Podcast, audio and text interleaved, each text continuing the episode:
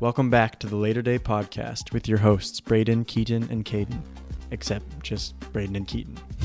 this podcast is our answer to the everyday struggle of procrastinating our Come Follow Me studies. Whether you start your readings Monday morning or are listening to us on the way to church, we're just happy that you're here. We certainly are, Keaton. Although right now you don't sound very happy. What's going on, man? How's your week?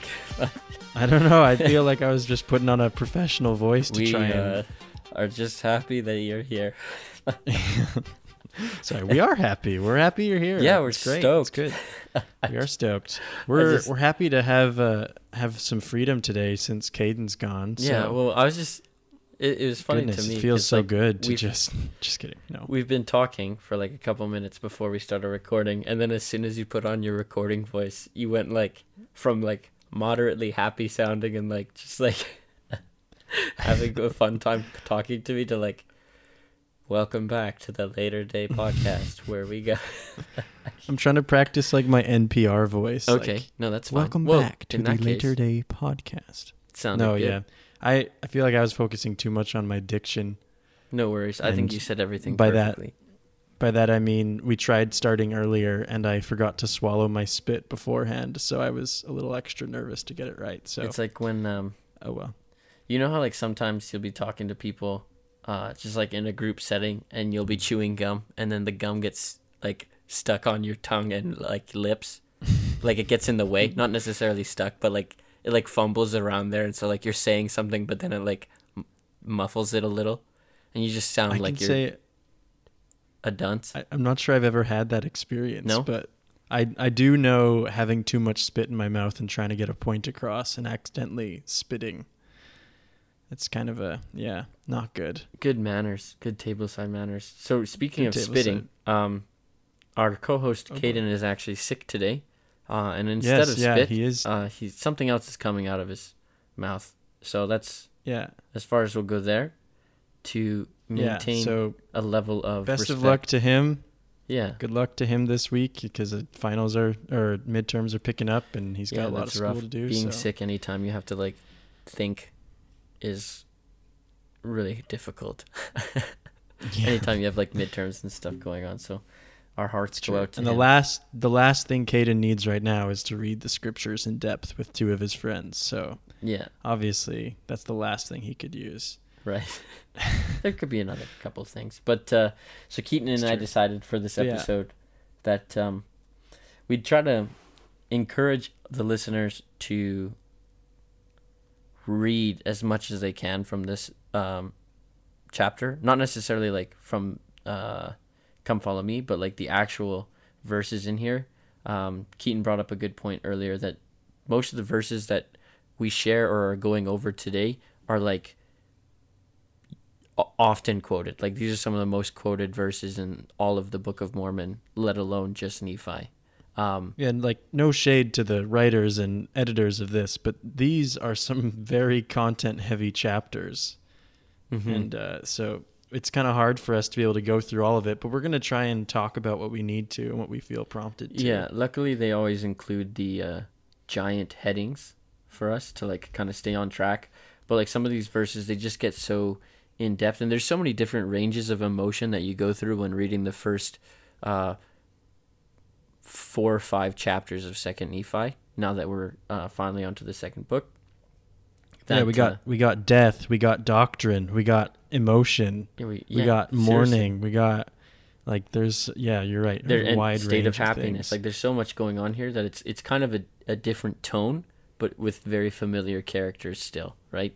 So it's a very different tone of, you know, they're finally where they want to be. They're finally where the Lord has kind of provided the way for them to get to so that they can live in a manner of happiness and and that just happens to be um the name of the lesson we lived after the manner of happiness and so yeah.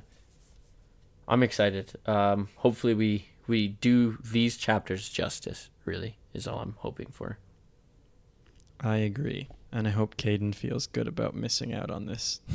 Yeah, truly epic. Um, well, and and one of the reasons why there is so much content is because this is the end of Lehi's life, mm-hmm. and I feel like perhaps we might have gotten some of these verses and scriptures in the lost pages and things like that that Lehi had written, but it's all kind of condensed here just as his final word and testimony. And so there is there is just quite a lot of greatness here. Right. And yeah, we could just jump right into it, I suppose. Yeah, I, but yeah, it, like it does talk about you know if your life was coming to an end, which you know obviously let's hope that doesn't happen for most people here. Uh, what were the messages, or what would the messages be that you'd want to share with those you love the most? Yeah, I uh actually I was thinking about this opening statement a lot actually in the last 20 minutes uh as I was reviewing some things before the lesson just kind of waiting. Um yeah, full disclosure, uh, I totally like not ghosted, but left Braden hanging for half an hour. yeah, you left me on read. I uh, yes, I, I No, that's I fine. got a little caught up dealing with uh, the baby, and so yeah, No worries. I did not text Braden, and he was just like, "Hey, I'm I'm waiting." So, but it And left me ample time to sit sit with my own thoughts and actually provide the amount of time I've needed, um, and I've uh, neglected. I don't want to say neglected because this is once I bring it up, it's definitely something that like I've thought about a lot, and uh, recently, as I just get into it, and and you'll see why I thought of this as I asked myself this question like what final messages would you want to share with those you love most if you knew your life was coming to an end um recently in my family we had a a, death in the family um and this is probably the first time uh I've experienced a death in the family with someone who I have uh how uh, uh, like it, it's always been like great great grandparents or like great grandparents that I've I've had die in the family. I haven't had like an auntie or an uncle die, and this was the first time that I've had an aunt die, and it was very, or or pass on. Like it was a very um Yeah, different. Um, like it was when I f- heard the news. I was with a friend at the time, and um, I didn't really get, process enough of my emotions as far as how I was feeling about it, and and um, obviously I was speaking with my mom, and it's her sister, and um, it. I wanted to comfort my mom as much as possible while I was on the phone with her because I knew um, her relationship with her sister was greater than the relationship I had with my aunt at the time. And um, I was I was thinking a lot even just during fast and testimony meeting today, um, just about my aunt and some of the last kind of memories I had of her, because she's had um, some struggles in her life uh, where she's kind of been in in and out of the church, and there's an indefinite amount of time where she was just not present in the church, and her standing with God was definitely undetermined. I think, and um, I think a lot of my experiences and a lot of my actual memories of uh, this particular aunt or family member of mine have been um, just not at all around the church or any example that she's ever like set for me per per se. Like it's it's always been like uh almost like a, a working relationship. Like me and her we're never like super close but it's it's a familiar face to me that I, I I won't see as much anymore obviously and um I was thinking about it today and I had an opportunity to see her um when I last visited my family over the holidays uh, over Christmas and I didn't I didn't see her uh, when she was at the Mm. house and I I've thought about it a lot like my mom told me I should go say hi but I was like I just saw her at the family reunion not too long ago like it's whatever and my mom said like I wasn't even doing anything particularly time consuming or like important. Um she just dropped by the house and was working on like a bathroom renovation or something downstairs. Um but I digress. And I I think I think back and I like feel bad because I, I I had a chance there had I known that would have been like a final goodbye. But then I also think past that like the last last time I ever saw my aunt who had had struggles or had you know whatever she was going through in her life was coming in a little bit late to a sacrament meeting in my home ward. And uh yeah I can only hope that uh that's that's the change needed or like that's like the the ball rolling for her as she passes on that uh, will admit her into you know a, a greater state of being or state or manner of happiness in the the next life sort of thing. Um and so that's why when i'm thinking about this this um heading like if you knew your life was coming to an end what final messages would you want to share with those? Even if i didn't have a Mhm. final message there's a final um example i guess i'd want to set i'd want to set.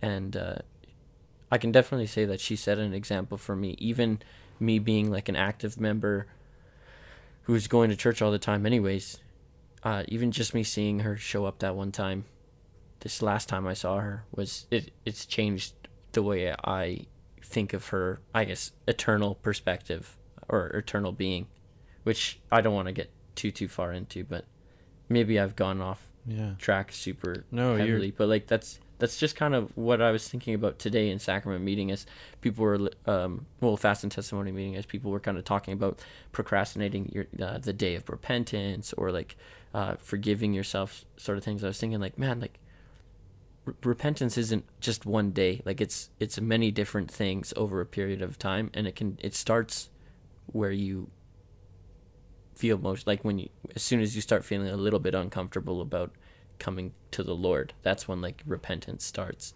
i think. And uh i i know she was on the right track or at least i'm choosing to believe that she was on the right track. And i i seriously uh have been um like even today i felt like the spirit like telling me like uh you don't have to worry about like her state or something. Like you don't have to worry about you know doing what some of the prophets in the book of mormon do when they they kind of like worry over their brothers and sisters um eternal being or i, I are standing i guess Yeah. so sorry to take Sorry, over the last thank- four or five no, five it's minutes okay. Well, thanks for sharing that. I think that's the perfect spirit to bring into this, into these messages or into these scriptures because they are so important. And it's exactly what Lehi was getting at is that how precious life is Mhm. and how, yeah, he was worried about his kids and he didn't want to have to be, but he also wanted them to know to not be worried. Right. And yeah, I think, I think if I have any comment on that, I think it's important that even if you know you, you hadn't seen your aunt going into church we never know what people are doing on the inside to try and change Yeah, exactly right? like um I, I think that's that's a great manifestation of that that you were able to see but where there's still so much that we don't get to see where other people are changing and trying to change right Right. Yeah, like it, and it, it's it's definitely a comforting thing for me. Um, when because everyone mourns in their own different way, right? Like the grief process in, in that, and like I definitely having some knowledge of you know what comes after, and and like having as much faith as I do in this gospel, like um passing on to me isn't as much of well and i don't even want to say that because like i know i'd be deeply saddened by any close relative or any friend passing like i, I am deeply saddened and i truly truly feel um sad. But like as far as like the way i convey myself afterwards like i don't let it distract me as much as maybe some some people who don't have the knowledge of you know like it's not over for them. Like there's still chances. There's still um much more behind the scenes. Like God still wants them at His side, that's kind of thing. Like God still wants them in His presence, and and Yeah. that's just cool. And that's what Lehi's trying to do. He's like trying to say like, you whether you listen to this or not, like I just want everyone to be happy, and I just want to go. Uh, like I want to go while having this record of me doing my absolute best to try to get everyone to. yeah he listen. wants no blood on excuse me no blood on his hands Yeah, essentially that's the word. I sh- yeah, just absolutely. mic drop i'm out Mhm. i'm clean i'm good you're all free to act for yourselves now Yeah, because you like knew he'd be accountable, right? And like it, you could go into accountability and just go crazy off topic and and it, go into a whole bunch of different things with with that. But Lehi's an excellent example of le- leaving nothing unsaid for his children, and uh, that's awesome. That's an awesome Yes, parenting. That's a move. great way to put that. All right, well let's let's just hop right in now since the, we we have the spirit with us. I feel like we have the wind at our backs. Yeah, here we go. Let's jump in and we start off uh, with the headings here in Second Nephi chapter two, where it says, "I am free to choose eternal life," and it starts with a quote by Elder Christofferson that says, "God intends that His children should act according to the moral agency He has given them. It is His plan and His will that we have, or His will that we have the principal decision-making role in our own life's drama." So it's it's kind of what we were talking about, where we we don't know what's going on, we don't get to see what other people do, because they have the decision making role in their own life.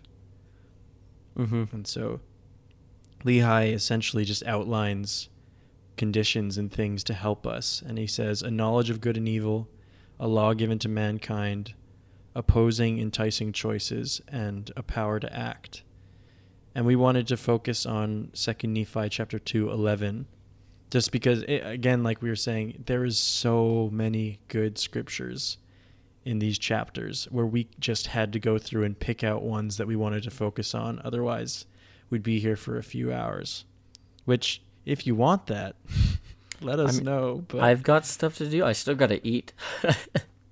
so maybe you'd be listening to me um, eating like a steak sandwich or Yeah. something. But like, start chomping have some asmr but uh, Sorry, we're starting to lose track. Okay, so in Second Nephi chapter 2, 11, it says, For it must needs be that there is an opposition in all things. If not so, my firstborn in the wilderness, he's talking to Laman, of course, righteousness could not be brought to pass, neither wickedness, neither holiness nor misery, neither good or bad, nor bad. Wherefore all things must needs be a compound in one, wherefore it should be one body, if it should be one body, it must needs remain as dead, having no life, neither death, nor corruption nor incorruption, happiness nor misery, neither sense nor insensibility. yeah, that's a good verse. And Yeah, and the, I think the main part of the verse that we like to focus on, of course, is that there must be opposition in all things, which it continues on for the rest. Hmm And well, and opposition, but like, so they sum it up in the little heading there or the descriptor of the verse where it says opposing, enticing choices, and so Mhm. both sides are very enticing, um, for their own reasons. And it, like most things, like if you if you choose to go into, um, your decisions, like thinking if you're like one of those people that makes like a pros and cons list, I guess, um, Mhm. like both both sides um though they have they're polar opposites they have like enticing things for for why you should make that decision. And those enticing choices um are sometimes hard to um always choose correctly i guess or always choose um what's best for you wisely i should say. Yeah, there's a lot of choices that are good or bad, and I feel like a lot of t- the time we we do pretty good with the good or bad, but it's the good, better, best choices that are the most difficult. mm-hmm where we could just do just enough to carry on, but we need to do what's best, and it's harder to do that. So that's I feel like when he's talking about oppo- opposing enticing choices, it's there's opposition. There's the natural man who just wants to do what's good, but then there's the better and the best. That's a great talk by Elder Oaks. If someone wants to read that, maybe I can link it in the bottom as well. uh, what's the talk's yeah. name Be- the better of the Good, best better, best. better best Good, better, best. oh yeah. cool cool Maybe there's another title, but uh, it'll be linked at the bottom then, regardless. But yes, so that's those are the main things we wanted to talk about with this section, and then it jumps right along. Uh, in the same chapter, actually, the next heading is the fall and the atonement of Jesus Christ are essential parts of Heavenly Father's plan. Mm hmm And so, um, everyone who's familiar with um, the plan of salvation knows that Adam and Eve, um, it, we can't blame them essentially because you can't pervert the ways of the Lord, and this was always the plan that they would fall Yeah.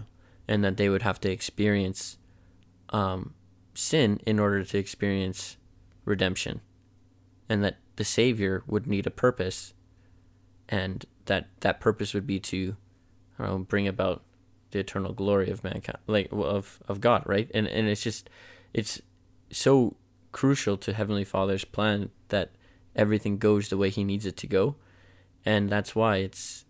I, I think Caden and I talked a little bit about it, even just with a small example of like, um, Nephi's brothers tying him up on the boat, and like no one else, even though they probably were in multiple positions over the span of multiple days to like just loosen the bands or like set Nephi free, that they didn't, and that was because the Lord was trying to teach a lesson, and you don't pervert the ways of the Lord.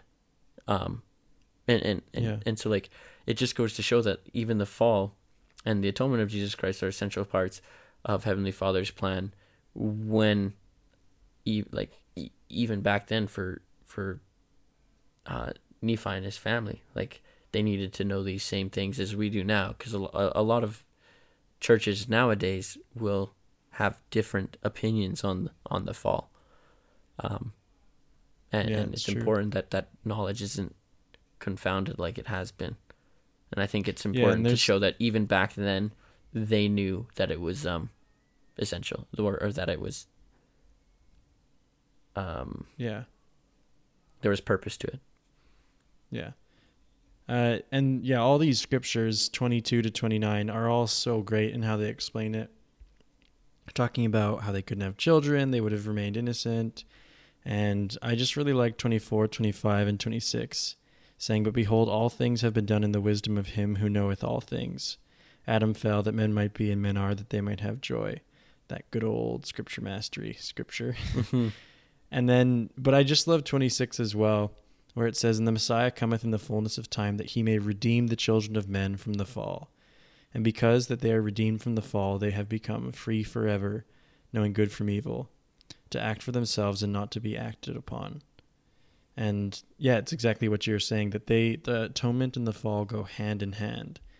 Adam and Eve fell so that we could be born and we could have bodies and the atonement came to make that right. The atonement came to help us, you know, be able to be resurrected, be able to be free from sin.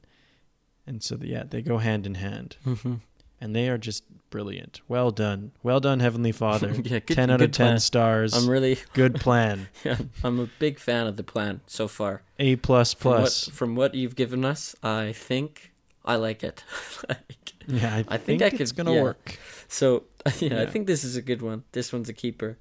Um, actually, and this is kind of related. I was I was just I'm looking at the the pictures or like the thumbnails for some of the videos that they have um here in the lesson plan, and uh, it just makes me think of like all of the videos the church has put out as far as like you know the Bible videos, the Book of Mormon, um, you know some of the temple, um, the stuff that goes on in the temple, like it makes me appreciate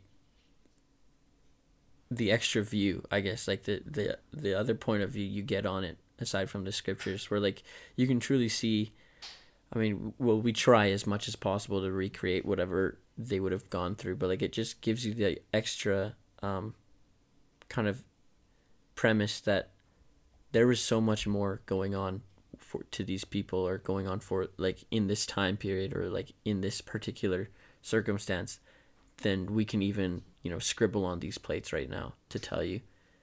And uh it goes to show like you know what their feelings would have been like just trying to trying to think of like what adam and eve were even processing at the time when they realized like oh now we're cut off from god shoot like like imagine like the um Shoot. Yeah, Yeah, that's like- what they said. yeah Oh no. Shoot. Oh. Shoot. oh rats no obviously it's like just imagine the emotions or like the feelings you'd have when your life has done a total paradigm shift or like it's it's completely changed it's altered and like like it's i don't know if we do it as much justice as it as it deserves i guess.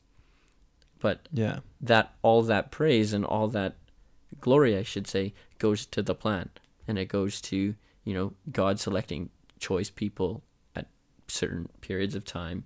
Um, and that even kind of goes along with the foreordination. And we go on into the next heading of foreordination. And it's just Mhm. it's it's a weird uh, in today's sunday school lesson we were talking a little bit about how god's ways are you know small and simple but they go about well they bring about great things that can even confound the wisest of people.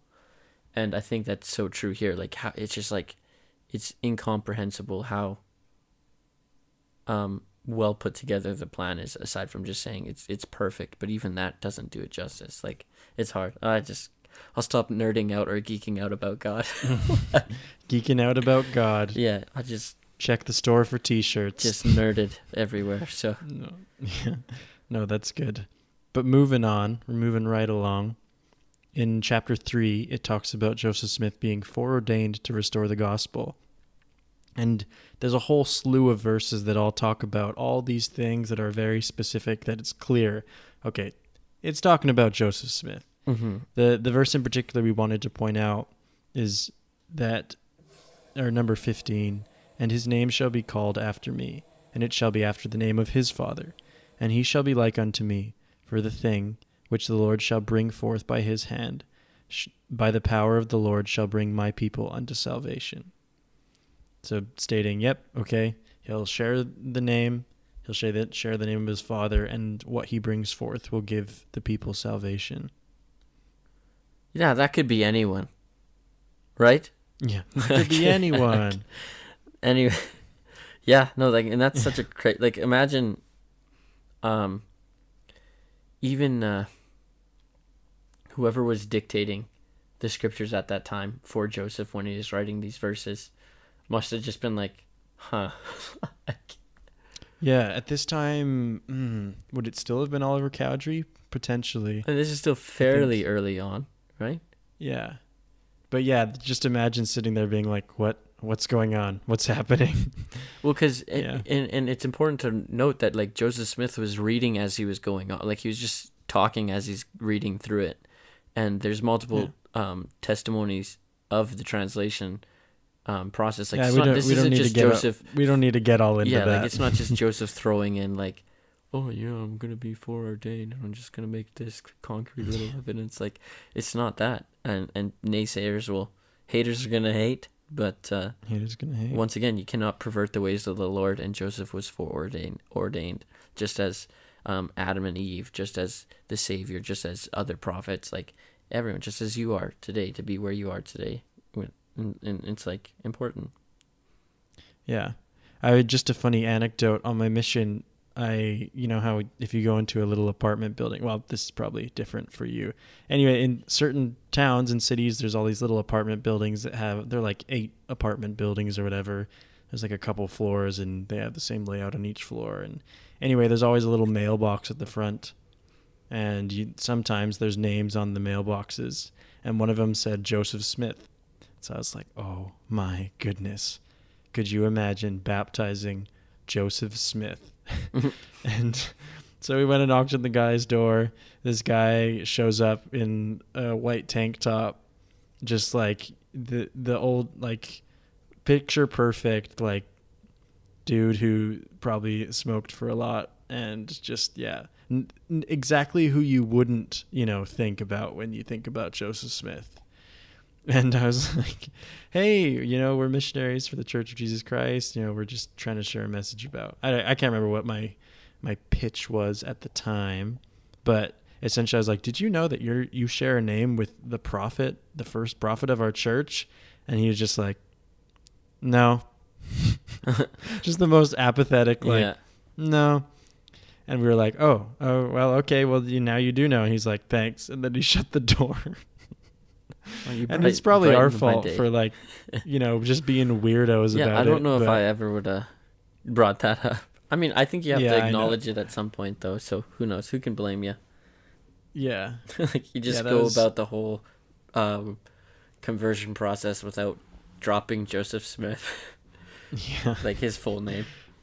yeah it's true but yeah that was my funny little anecdote but yes joseph smith clearly very clearly foreordained for this purpose and all prophets naturally are have foreordination Mhm. and so they're all very important to us and so just a little shout out to president nelson he's the best yeah, he's the best. Um, he's great And so as we go on, I kind of want to do a small callback to uh, just the very beginning of the lesson where we were talking about all the different emotions you kind of go through while you're reading uh, these chapters.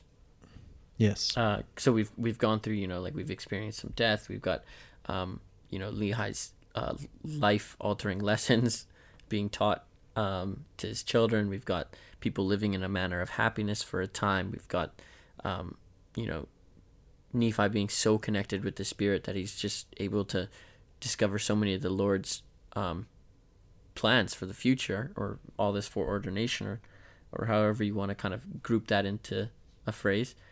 Um, then we go into chapter four, which is like just an amazing chapter about Nephi's personal struggles, and this is probably one of the yeah, first. this times, is Nephi's mic drop moment. Yeah, well, like, this is- this Lehi is- just had his. like this is Nephi's Nephi's turn. um, time to not necessarily well yeah this is the first time i think we we truly see nephi for who he is as just a person um, going through an incredible amount of hardships an incredible amount of trials.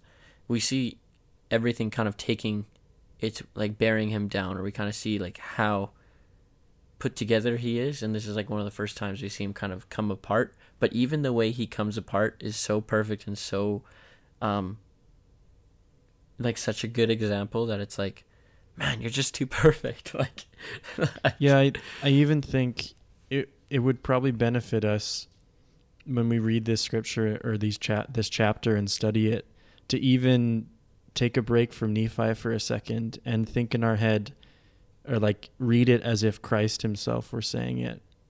Because Mhm. it is it's that magnitude of of feeling other people's emotion like having and, other well, people's sins and comprehension on like, you. like self-comprehension like this is like stuff he's Yeah. coming up with himself and he's like like and i think a lot of people have this same sort of experience at one point or another in their lives where they're like like who am i? Like what am i doing? Like and, it's not necessarily that but it's it's also such like a profound moment in joseph oh sorry in in nephi's life as not only just nephi but as like a leader of his family. Like his father's dead. Like he knows he has to lead his family. He's he's in charge now. And uh, we know that nephi is someone who desires the well-being of everyone so um, some of the stuff he goes on to say here is just so profound and so um, Yeah, it does remind me of Joseph's kind of psalm where he like the "Oh God, where art thou?" mhm. kind of a like just completely destroyed and and all pride is gone away and they're just yeah looking to God for everything for all their support cuz yeah Nephi I think some people call it the Psalm of Nephi. Correct me if I'm wrong. Somebody there's probably another one in here somewhere but I feel like this is what people call or Nephi's lament or I don't know. Mhm. but he starts off we're not going to read the whole thing but there's just so many good things to just jump from. He says and upon these i write the things of my soul. And then many of these scriptures many of the scriptures which are imp- engraven upon the plates of brass for my soul delighteth in the scriptures and my heart pondereth them and writeth them for the learning and the profit of my children behold my soul delighteth in the things of the lord and my heart pondereth continually upon the things which I have seen and heard. Ugh, it's just so good. Yeah, like- oh my goodness. I just like he uh yeah, I'm in awe of that. That's just it's good. I'm not definitely- even it's it's a- just I don't even know what to say honestly. Yeah, it's It's it's it's, definitely a chapter where once you read it, um, in the context that, like, because you can read it through this chapter and, and get nothing out of it. You can read through this chapter and get a ton out of it. Like it's like all the scriptures, but like when you read it and you're truly prepared to study the scriptures, when you decide to read this chapter, you can pull all sorts of self-reflecting things. Like like Nephi's just taught us in the last lesson, liken all scriptures unto yourself. Now now he's giving us this incredible amount of scriptures to kind of go okay braden um liken all these to yourself and see what you got out of it. And it's yeah it's a, a great activity a great study session a great um learning lesson self period of self reflection. Like i that's all we can can and really should say about um second nephi 4 just because you don't want to listen to us talk about it. You want to hear it Yeah, coming you from the read source. it on your own. Yeah, it's just it's, just it's too wholesome and too good. You just you were talking about reflections and I was like, "Oh, yeah, this is just like in Mulan when Mulan sings the reflection song. Mm-hmm. This is Nephi's reflection song. Good stuff. Mulan's the best. Um, carrying on. just we just want to yeah just take out a few of these scriptures where he just talks about oh wretched man that i am yea my heart sorroweth because of my flesh and my soul grieveth because of mine iniquities. I am encompassed about because of the temptations and the sins which do so easily beset me. Oh good. I've, I've got to stop doing the groaning thing. I just it's good my god hath been my support he hath led me through mine afflictions and wilderness he hath preserved me he hath filled me with his love, even unto the consuming of my flesh. He hath confounded my enemies. He hath heard my cry by day, and hath given me knowledge by visions by in the night time. I have waxed bold in mighty prayer before him. Angels came down and ministered me. Yeah, just very good. Yeah, and, and Oh, and 27. 27's in it. Sorry. I no, know, go for I'm it. Just, go I'm, for it. I'm just loving it. These scriptures are the definition of testimony. Okay. and why should I yield to sin because of my flesh? Yea, why should I give way to temptations that the evil one have place in my heart to destroy my peace and afflict my soul? Why am I angry because of my enemy? Awake, my soul, no longer droop in sin. And then, oh, just keep on. Just doesn't end. Just keeps on going.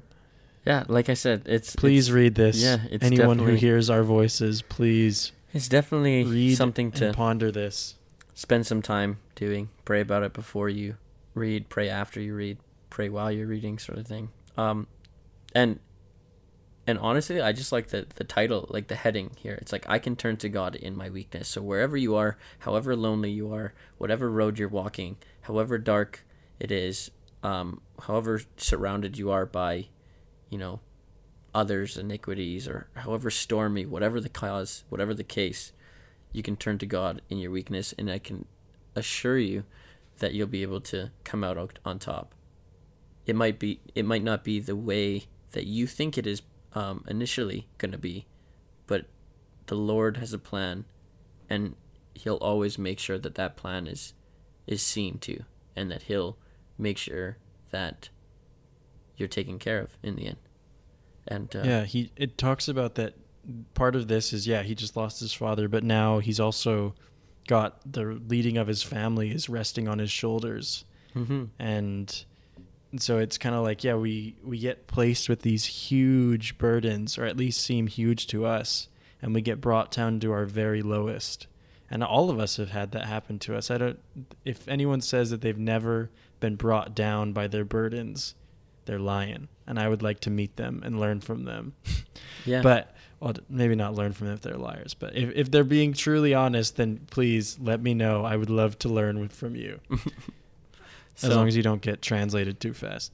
But he just, yeah, it it happens to everyone, and we all can look to Nephi as an example of someone who had a huge trial and immediately turned to God in every way.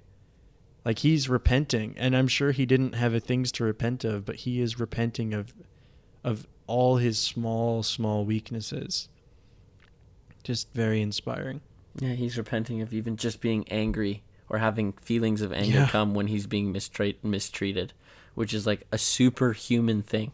like, yeah, it's cool. Well, and it, it I think- reminds me of what I've heard from a patriarch that you know, like they're not, in, well, they're encouraged, you know, not to even like fight with their spouse. Obviously, that I wouldn't recommend that in general. I think that's safe to say. But Yeah. like, even if if they have contention in their home, they can't. You know, if they're going to give a patriarchal blessing, Right. and so it makes me think Nephi is kind of in that position where he's he just can't afford to be far from the spirit. So he has to just get everything out there, all his weakness. Yeah, that's a super good Yeah. way to look at it. Um, so when he's finally able to do all of that, he lives with his family in a manner of happiness. And uh, Mhm. Which brings us to chapter five. yeah, brings us to chapter five, and that's where the heading happiness is found in living the gospel. Something that we've talked about a lot on the podcast. Um, something that we've noticed a lot in just scriptures in general, as well as teachings of the gospel. It's it's truly there for the betterment of our souls and for the betterment of our happiness, like our state of mind. Um, and once you do start living the gospel, you recognize that immediately. Um, because Mhm. it, and, and though there still may be trials or, or whatever, you can easily pick out the points where you're most happy. And we talked a little bit about the difference of, you know, what joy means and what happiness means and like what in like entertainment is or like just just the different wording you can use around it and what feelings emote the most amount of joy when living the gospel and what truly makes you happy, which makes you sad and, and whatnot. And so that's cool. And I love that the gospel Yeah. can do that for us. And and it makes me think just this whole chapter, Nephi five. This is when you know Nephi's brothers are conspiring against him again, and you know they want to kill him, and so he receives the prompting to get up and go, take everyone you know that's righteous with him. Um, in the videos, they make a good example to show that some of Laman and Lemuel's spouses and kids are like sad that they have to leave, Mm-hmm. and sad that they have to stay. You know, or they're like committed to Um, people who yes. they don't necessarily and so they can't leave. But uh, it's it's an interesting thing just to bring up like a modern talking point of you know God prompted Nephi to leave, and there's situations where maybe we have a friend or even um, in some situations a family member who being near them or being around them is bad for us. It's either bad in like a sinful way or bad or they they bring us down or even maybe like we bring them down. You know, maybe we're the problem and it's just showing that if we feel that prompting that we need to I don't want to say rid ourselves, but remove that from our life to live after the manner of happiness, we need to do that. And I know I'm like uh, this isn't a podcast about you know breaking free from from dangerous families or or things like that, but I just that's one thing that came into my head to talk about is just that we need to follow our promptings. And if that includes following Nephi's example and just getting rid of those things and people in his life that were causing that unhappiness you have to do that. Hmm And and obviously there's a tactful way to do it. Yeah, very. Just ghosting them hmm is not a good way to do that. I think it's it's important to try and find resolution first and and stuff like that. But yeah you you have to do what you have to do for your own health mentally physically spiritually all that. Yeah, i know that's more of a modern example. That's not necessarily what it's getting at. It just came to my mind. So. Um, well, and I like that it came to your mind because you're right. Like, and and kind of going off of that, but as well as on my own little point here, and bringing it back to like that whole like, you know, you you could feel uh, surrounded by, you know, bad influences, or or maybe you feel um alone. For instance, like say you're like you're walking this path alone, and and you're you're trying to stand out. Like as soon as you decide, you know what, maybe I'm not going to follow, you know, the example of these other people. As soon as you decide to you know put on we'll say yeah put on some vibrant gospel color um you immediately stand out to anyone who's also in that same position of being alone Yeah. and you're almost easier to follow like there's that that saying in, in the church like let your light so let your light so shine forth or whatever and not or whatever but you know what i mean um and it's it's it's cool to see that as soon as that light goes on it's the first thing that catches your eye in that image of like a dreary sky, um, dark road, evening kind of of setting, and and it's cool. You you you know that you're the focus for someone else, and that that's Jesus for us, or that's uh, Nephi for us right now. That's whichever prophet for us right now. Like it's cool.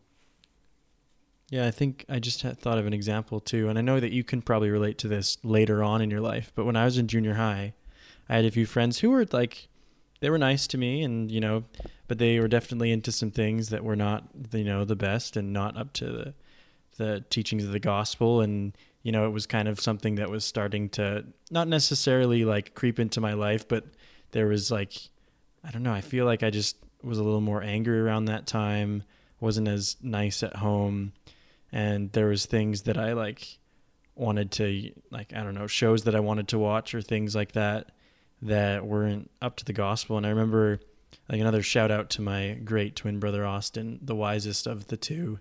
He just was like why are you why do you keep hanging out with them like I know they're nice to you but and maybe he doesn't remember this at all but he essentially was just like you got to hang out with people that you're going to be friends with for longer. Mm-hmm. Like our other friend Cohen was in junior high with us as well, and I remember him saying like, "You should hang out with me and Cohen. Like I know your other friends are in your other classes, but like we're going to be your friends forever." And Aw. these guys are just going to be here for now. And I was like, and I, at the time, I'm sure I was like, Ugh, Austin, like you're so wrong. But looking back, like it was such wise counsel of like you need to stick with the good influences in your life, which is obviously where you can relate to that later on in our lives when we met each other Mm-hmm. and things like that. But even beyond that, there was other friends that Austin and Cohen were hanging out with that we hung out well through high school with, and it just yeah, it, it was a huge change. And not that like I, occasionally I still like keep in touch with the other people I hung out with in junior high, and like it's not like they were terrible people, but there was just it's that difference of are you with the people that are going to bring you the most happiness? Yeah. Are you with the people who are supporting your standards or, you know, borderline mocking your standards kind of a thing? Right. So yeah. So I and, and are you supporting just the standards while you're with these people, or or are you mocking?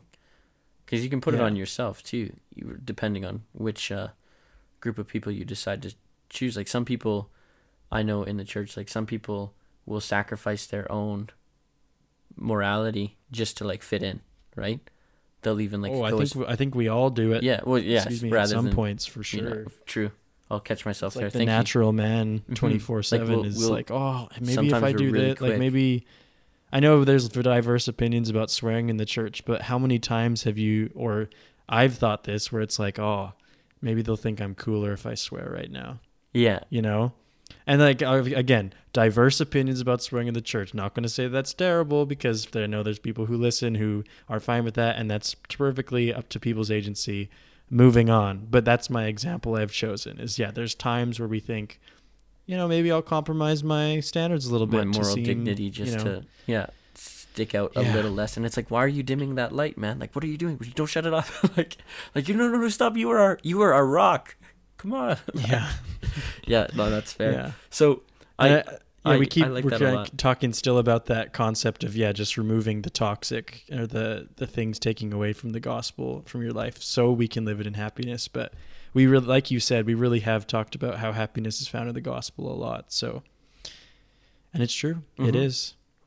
well it's unavoidable i think Mm-hmm. unavoidable Unavoidable. Yeah, I think that's the one. unavoidable okay perfect But yeah, let let's hop on over here. We're getting uh we're getting close to closing time here. I think. hmm the last section is for the end of chapter 5 it talks about what was the curse that came upon the lamanites and i'm very glad that the the church went over this because i was in a elders quorum lesson right after i came home from my mission where there was like a really oddly racially charged like argument happening there was a teacher who you know was darker skinned who was teaching about um, just the church and um, certain races and its relationship to it, and giving an amazing lesson on that. And I can't remember what ward it is was in. It was a YSA ward in Calgary, and uh, yeah, this guy was like, uh, I don't know, I don't know. I'm pretty sure this this the curse was yeah, it was it was skin of blackness. Like that's that's just what it was. And the guy was like, hmm. No, like like here's some reasons why it's not, and like he was getting like kind of belligerent, and so good that the church is being very clear about this to you know help people not be carried about on every wind of doctrine and board well, basically. Yeah and, and so it's nice to see so like especially because we can stick to what the church is saying here and like obviously people have their own opinions on it but i truly truly enjoy what this come follow me manual says about it and like i think that this has always been kind of the way i've thought about it Eh, eh, but i've missed some things that they've talked about it and so i'll read one of the paragraphs here and so it says that um in nephi's day the curse of the lamanites was that they were cut off from the lord's presence because of their iniquity uh, this just meant Mhm. that the spirit of the Lord was withdrawn from their lives. Obviously, that's what being cut off means. When Lamanites were embraced, well, when Lamanites later embraced the gospel of Jesus Christ, though, the curse of God did no more follow them.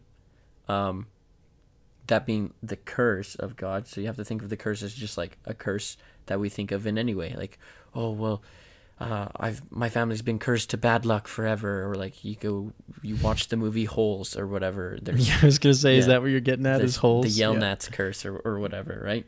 So can- Madame you- Madame Zeroni. Yeah. And so then the next paragraph here goes The Book of Mormon also states that a, ma- a mark of dark skin came upon the Lamanites after the Nephites separated from them. The nature and appearance of this mark are not fully understood. The mark initially uh, distinguished the Lamanites from the Nephites. Later, as both the Nephites and Lamanites each went through periods of wickedness and righteousness, the mark became irrelevant as an indicator of the Lamanites' standing before God. And so even then, it like the uh, the Book of Mormon is um, is it discount uh, discounting the the mark entirely, and it's saying like it was never the mark; it was just there as like an indicator for Lamanites. Yeah, well, they, they don't know where it came Mhm, from, right? They mhm. just know this just happened to be the way it was, and it just went to show like and the curse is separate. there's that cycle, the Nephite cycle, or like like the Lamanites are bad, then they're cycle. good, then the Nephites Yeah. are bad, then they're good, then they're bad, then they're good, they're good, they're bad. Yeah, man. The point of King Lamoni, the Lamanites at that point, those were some righteous Lamanites, like beyond righteous, right? Like, yeah, Mm-hmm. it's true. Uh, and it carries on. It says, Prophets affirm in our day that the dark skin is not a sign of divine disfavor or cursing.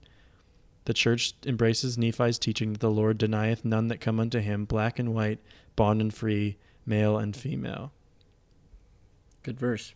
So President Nelson says the Lord has stressed his essential doctrine of equal opportunity for his children. Differences in culture, language, gender, race, and nationality fade into insignificance as the faithful enter the covenant path and come unto our beloved Redeemer. Boom, mic drop. Great, amazing. Love that man. Yeah, differences in culture, language, gender, race, and nationality fade into insignificance as the faithful enter the covenant path. And co- yeah, I love that. That's awesome. I like that a lot.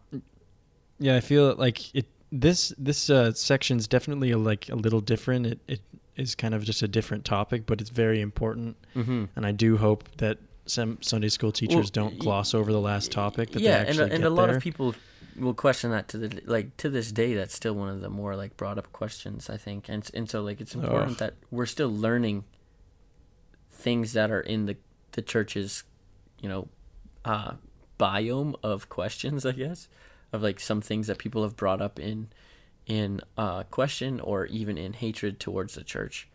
I think that's Yeah. important. Here's some Keaton doctrine for you. People people have said that yeah, the people aren't perfect, the church is perfect. Mm-hmm. I say that people aren't perfect and the church is becoming perfect. The like the church has obviously changed over the years. There's no question about that. There's there's policies that changed and stuff. And so there's no question that it's a different state that it was at the beginning.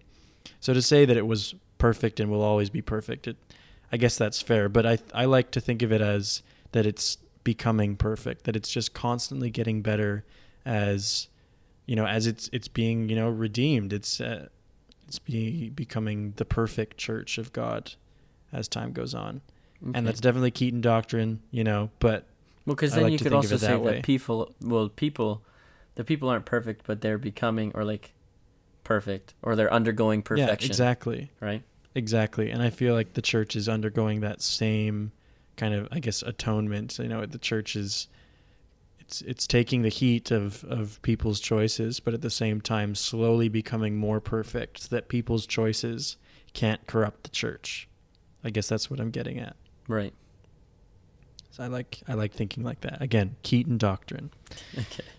So with yeah, that yeah, with that, I that think brings, that us to the end here. Yeah, We're right at the very end. Um, again, like man, we got there. can We, got there without Caden too. Hey, Yeah, that's a long. It's a longer episode, a little bit, just because there truly is a lot to kind of dissect, and we we went through a lot of different um, conversation pieces during this episode. So hopefully you guys enjoyed uh, listening and uh, trying to follow along with us as we go. I know Keaton and I are are are ramblers ourselves, and, and normally Caden is the one who keeps us on on track. And so I know these episodes, I cherish these ones a little bit, just because sometimes I, I just know I'm just gonna let Keaton talk, or Keaton knows I'm just gonna let Braden talk. and Yeah, there there has been hours before we actually record episodes where Braden and I have a discussion about Star Wars or something, and Caden is just sitting there like I don't know, eating dinner or like working on something else, and Mhm. he's like, "Are we are we ready to record yet?" yeah, so we they're will like, be getting. We're also undergoing perfection to be We better hosts of the later day podcast. Um, that being said, though, we definitely like to um, thank you guys for listening. We encourage you to follow us on social media on Facebook, on Instagram at the Later Day Pod, on Twitter as well, same handle. Um, give us a message or two about how we're doing. Maybe even review us on Apple Podcasts. That'd be awesome. We definitely want to try to get this out to as many people as possible because the Book of Mormon is in need of flooding the earth once again. Um, and this is just Great our point. way of helping and going about doing it. Uh, we also want to extend a huge thank you to Spencer Rolfson, the Lucky Bandit, for doing our intro and outro music. Um, thank you, Spence. We appreciate it. Uh, we love you guys. We hope you enjoy listening, and we'll talk to you next week. See ya. Bye.